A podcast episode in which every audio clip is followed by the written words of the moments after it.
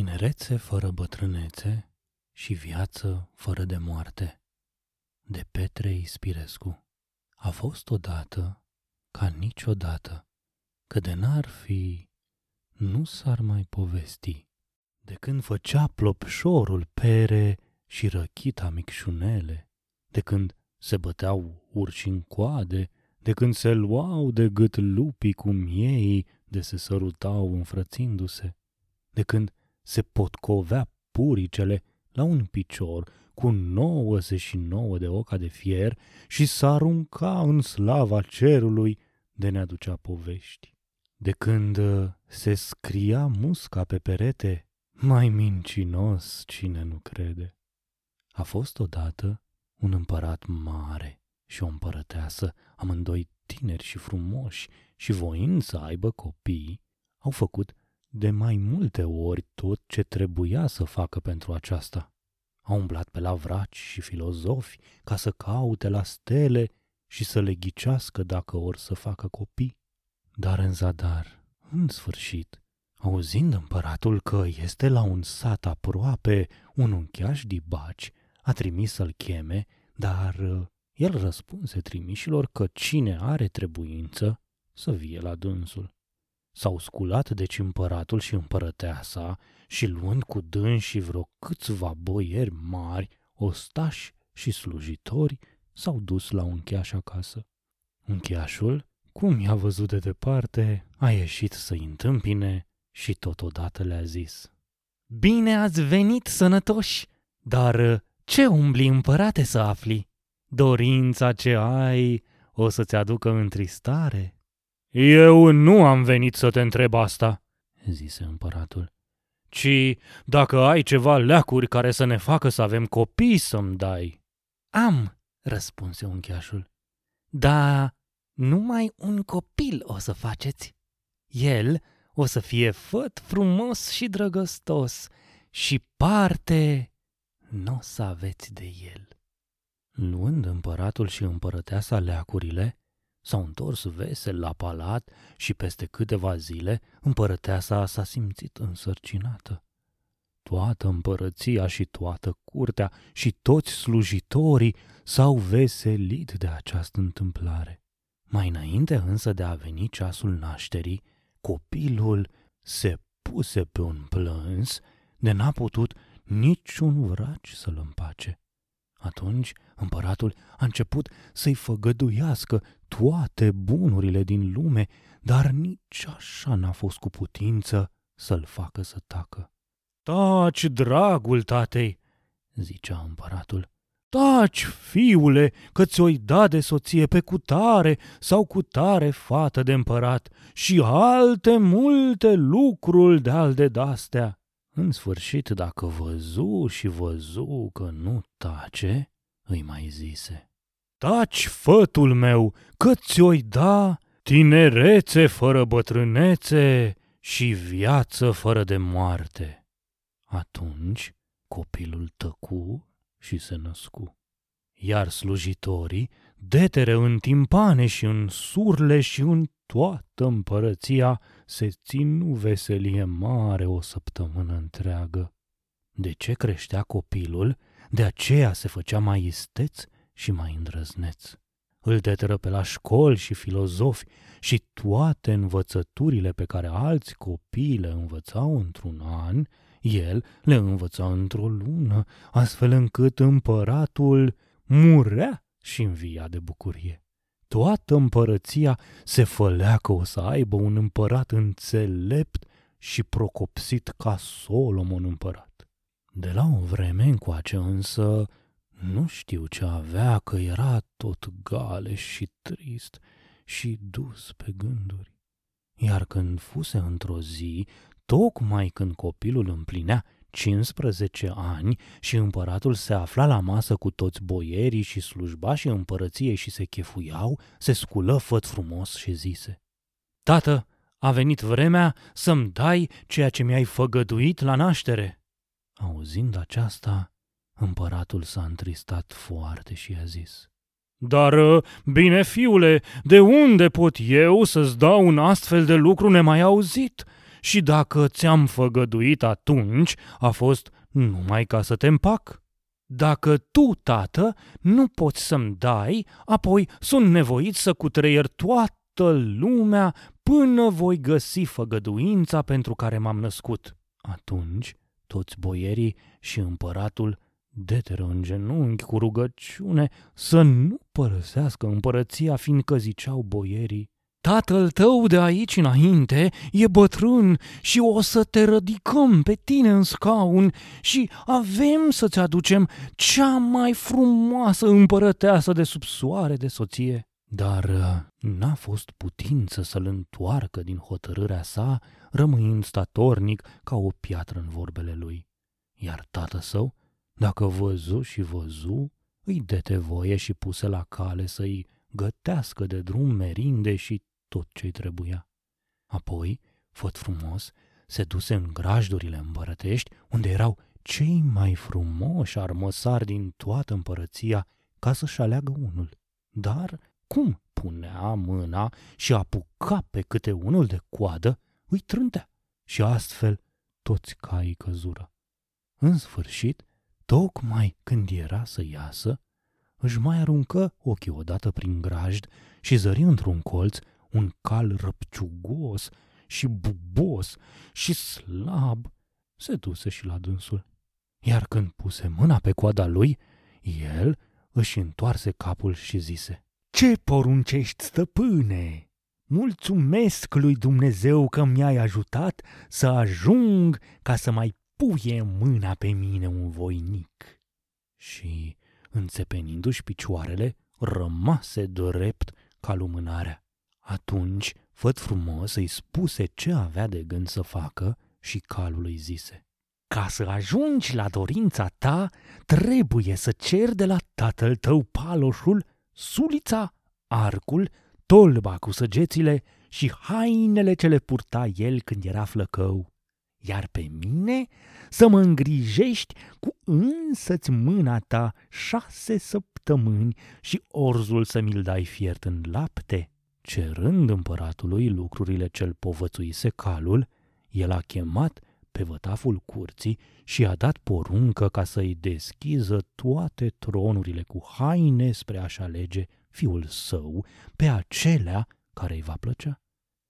Făt frumos, după ce răscoli trei zile și trei nopți, găsi în sfârșit în fundul unui tron vechi armele și hainele tătâne său de când era flăcău, dar foarte ruginite. Se apucă însuși cu mâna lui să le curețe de rugină și după șase săptămâni izbuti a face să lucească armele ca oglinda.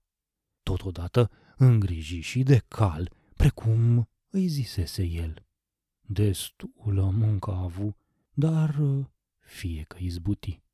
Când auzi calul de la făt frumos că hainele și armele sunt bine curățate și pregătite, odată se scutură și el și toate bubele și răpciuga căzură de pe dânsul și rămase în tocmai cum îl fătase măsa. Un cal gras, trupeș și cu patru aripi. Văzându-l făt frumos astfel, îi zise, De azi în trei zile plecăm. Să trăiești, stăpâne, sunt gata chiar azi de poruncești, îi răspunse calul. A treia zi de dimineață, toată curtea și toată împărăția era plină de jale. Făt frumos, îmbrăcat ca un viteaz, cu paloșul în mână, călare pe calul ce și alesese, își luă ziua bună de la împăratul, de la împărăteasă, de la toți boierii cei mari și cei mici, de la ostași și de la toți slujitorii curții, care, cu lacrimile în ochi, îl rugau să se lase de a face călătoria aceasta, că nu care cumva să meargă la pieirea capului său. Dar el, dând pinte în calului, ieși pe poartă ca vântul și după dânsul carele cu merinde, cu bani și vreo două sute de ostași pe care îi o rânduise împăratul ca să-i însoțească. După ce trecu afară de împărăția tatălui său și ajunse în pustietate, făt frumos, își împărți toată avuția pe la ostași și luându-și ziua bună, îi trimise înapoi, oprindu-și pentru dânsul merinde numai cât a putut duce calul. Și apucând calea către răsărit, s-a dus, s-a dus, s-a dus trei zile și trei nopți, până ce ajunse la o câmpie întinsă, unde era o mulțime de oase de oameni. Stând să se odihnească, îi zise calul. Să știi, stăpâne, că aici suntem pe moșia unei ghionoaie, care e atât de rea încât nimeni nu calcă pe moșia ei fără să fie omorât. A fost și ea femeie, ca toate femeile, dar blestemul părinților pe care nu-i asculta, ci îi tot necăja, a făcut să fie ghionoaie. În clipa aceasta este cu copiii ei, dar mâine, în pădurea ce o vezi, o să o întâlnim venind să te prăpădească. E grozavă de mare, dar să nu te sperii, ci să fii gata cu arcul ca să o săgetezi, iar paloșul și surița să le ții la îndemână ca să te slujești cu dânsele când va fi de trebuință. Se deteră spre odihnă, dar pândea când unul, când altul. A doua zi, când se revărsa zorile, ei se pregăteau să treacă pădurea. Făt frumos înșeuă și înfrână calul și Kinga o strânse mai mult decât altă dată și porni. Când auzi o ciocănitură groaznică, atunci calul îi zise, Ține-te, stăpâne! Gata, că iată se apropie gheonoaia! Și când venea ea, nene, dobora copacii, așa de iute mergea iar calul se urcă ca vântul până cam deasupra ei și făt frumos îi luă un picior cu săgeata și când era gata o lovi cu a doua săgeată, strigă ea. Stai, făt frumos, că nu-ți fac nimic!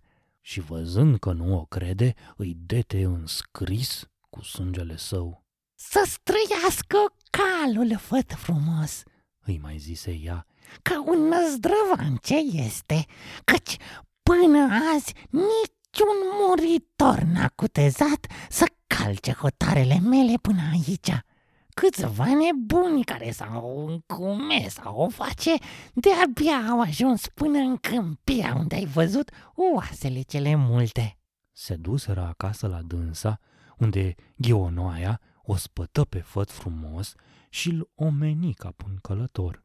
Dar pe când se aflau la masă și se chefuiau, iar gheonoaia gemea de durere, deodată el îi scoase piciorul pe care îl păstră în traistă, îl puse la loc și îndată se vindecă. Gheonoaia, de bucurie, ținu masă trei zile de rândul și ruga pe făt frumos să-și aleagă de soție pe una din cele trei fete ce avea, frumoase ca niște zâne. El însă nu voi ci îi spuse curat ce căuta. Atunci ea îi zise, Cu calul care îl ai și cu vitejia ta, crezi că ai să izbutești. După trei zile se pregătiră de drum și porni. Merse, făt frumos, merse și iar merse, cale lungă și mai lungă. Dar când fu de trecut peste hotarele gheonoaiei, dete de o câmpie frumoasă, pe de o parte cu iarba înflorită, iar pe de altă parte pârlită. Atunci el întrebă pe cal.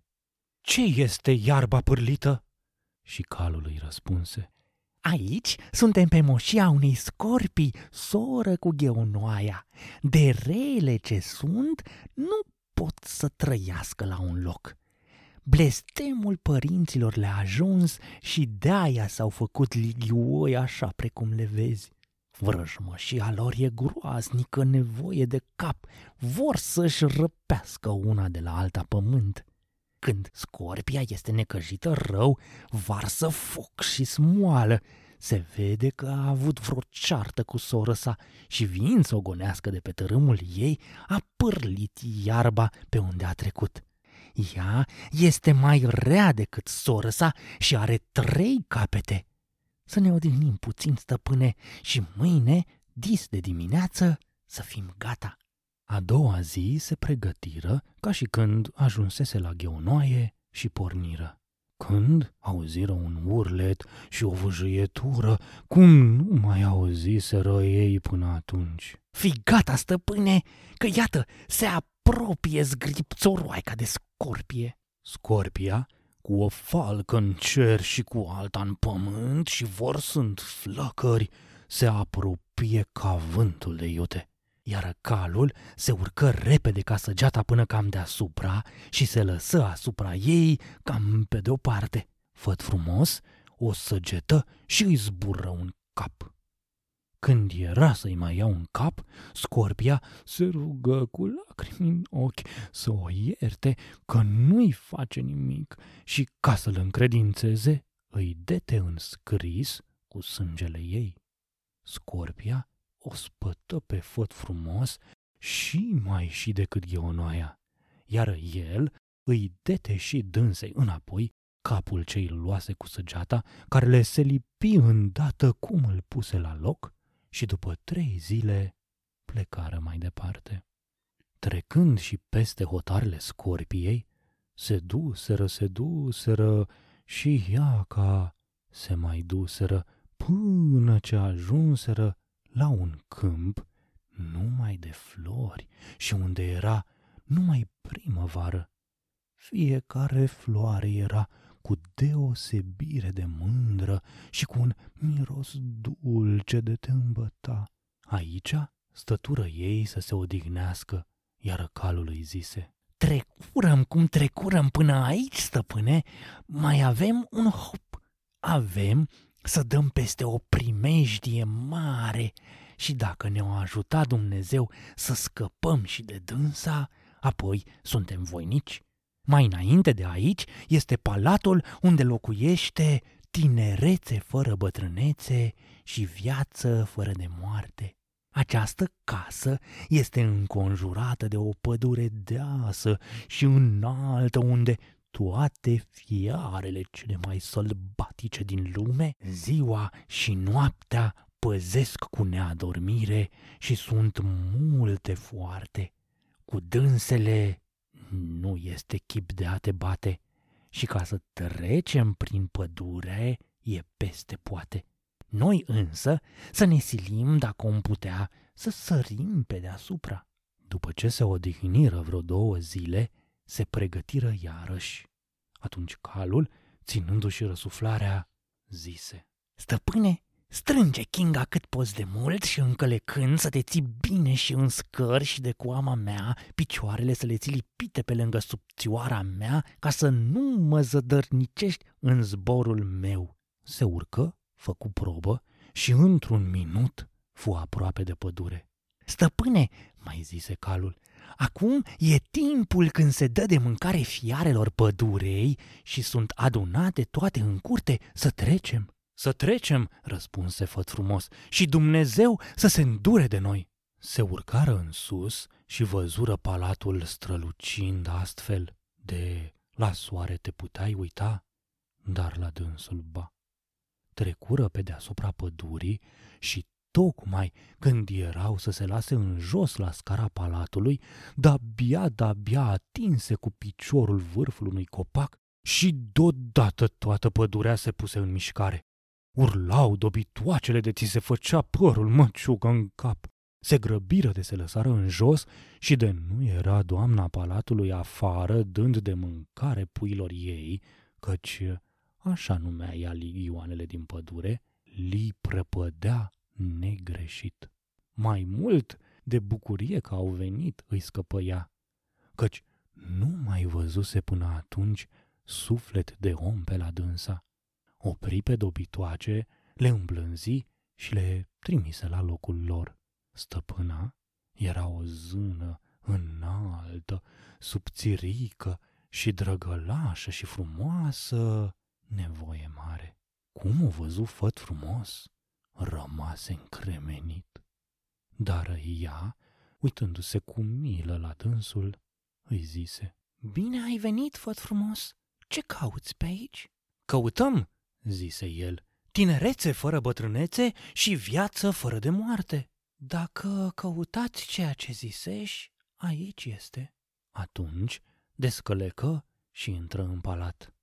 Acolo găsi încă două femei, una ca alta de tinere, erau surorile cele mai mari.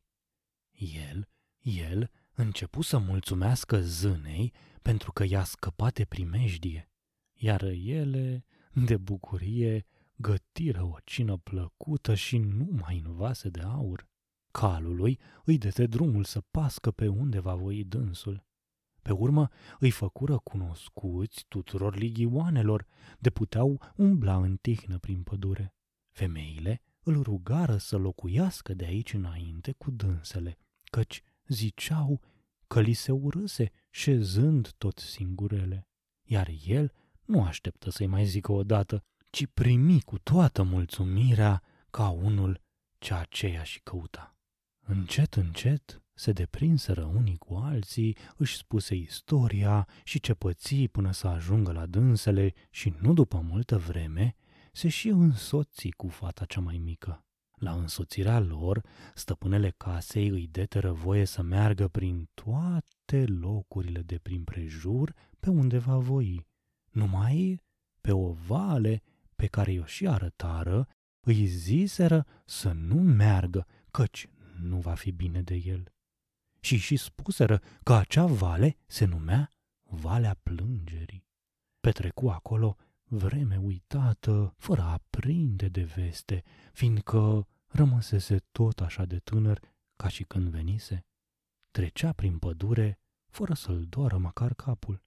Se desfăta în palaturile cele aurite, trăia în pace și în liniște cu soția și cumnatele sale, se bucura de frumusețea florilor și de dulceața și curățenia aerului, ca un fericit ieșea adesea la vânătoare, dar într-o zi se luă după un iepure.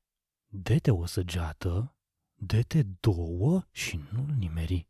Supărat, alergă după el și dete și cu a treia săgeată cu care îl și nimeri.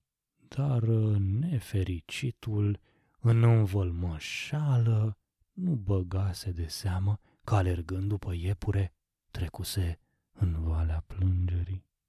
Luând iepurele, se întorcea acasă când, ce să vezi dumneata, deodată îl apucă un dor de tată său și de mumă sa.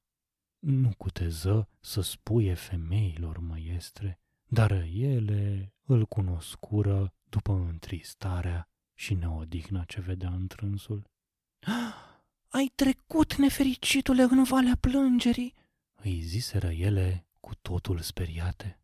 Am trecut, dragele mele, fără ca să fi voit să fac asta neghiobie și acum mă topesc dan picioarele de dorul părinților mei, însă și de voi nu mă îndur ca să vă părăsesc. Sunt de mai multe zile cu voi și n-am să mă plâng de nicio mâhnire. Mă voi duce, dară, să mai văz odată părinții și apoi mă întoarce ca să nu mai mă duc niciodată. Nu ne părăsi, iubitule.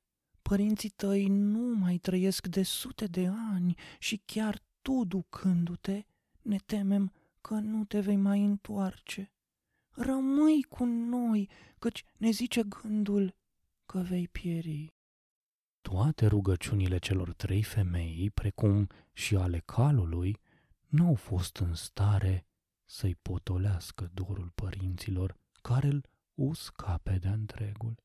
În cele mai de pe urmă, calul îi zise, Dacă nu vrei să mă asculți, stăpâne, orice ți se va întâmpla, să știi că numai tu ești de vină am să-ți spui o vorbă și dacă vei primi tocmeala mea, te duc înapoi. Primesc, zise el cu toată mulțumirea. Spună! Cum vom ajunge la palatul tatălui tău, să te las jos și eu mă întorc, de vei voi să rămâi măcar un ceas. Așa să fie, zise el. Se pregătiră de plecare, se îmbrățișară cu femeile și după ce își luară ziua bună unul de la altul, porni lăsându-le suspinând și cu lacrimile în ochi.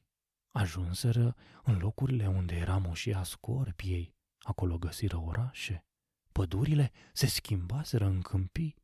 Întrebă pe unii și pe alții despre scorpie și locuința ei, dar îi răspunseră că bunii lor auziseră de la străbunii lor povestindu-se de asemenea fleacuri. Cum se poate una ca asta?" le zicea făt frumos.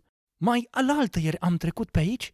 și spunea tot ce știa. Locuitorii râdeau de dânsul ca de unul ce aiurează sau visează deștept, iar el, supărat, plecă înainte, fără a băga de seamă că barba și părul îi albise. Ajungând la moșia gheonoaiei, făcu întrebări ca și la moșia scorpiei și primi asemenea răspunsuri. Nu se putea dumiri el.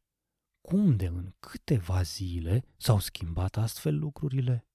Și iarăși, supărat, plecă cu barba albă până la brâu. Simțind că îi cam tremurau picioarele, ajunse la împărăția tătâne său.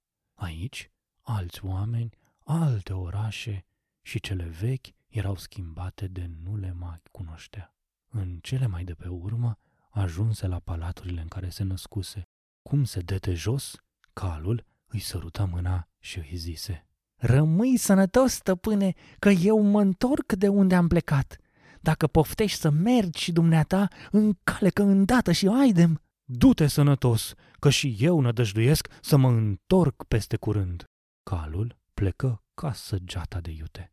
Văzând palaturile dărâmate și cu buruieni crescute pe dânsele, ofta și cu lacrimi în ochi, căta să-și aducă aminte cât erau odată de luminate astea palaturi și cum și-a petrecut copilăria în ele. Ocoli de vreo două, trei ori, cercetând fiecare cămară, fiecare colțuleț ce aducea aminte cele trecute, grajdul în care găsise calul. Se pogoră apoi în pivniță, gârliciul căreia se astupase de dărâmăturile căzute.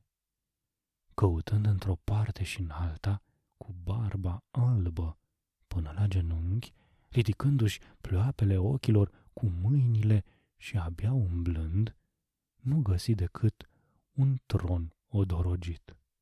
Îl deschise, dar în el nimic nu găsi.